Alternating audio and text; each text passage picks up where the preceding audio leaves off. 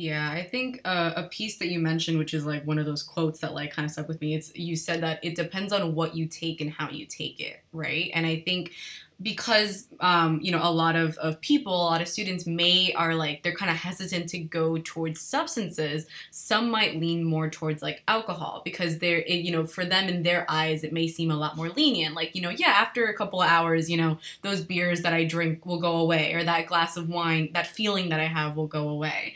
So how you know kind of you mentioned like some people like to have a glass of wine before before bed because it helps them sleep. So how does alcohol um, affect sleep and, and in what ways does the amount that you take matter?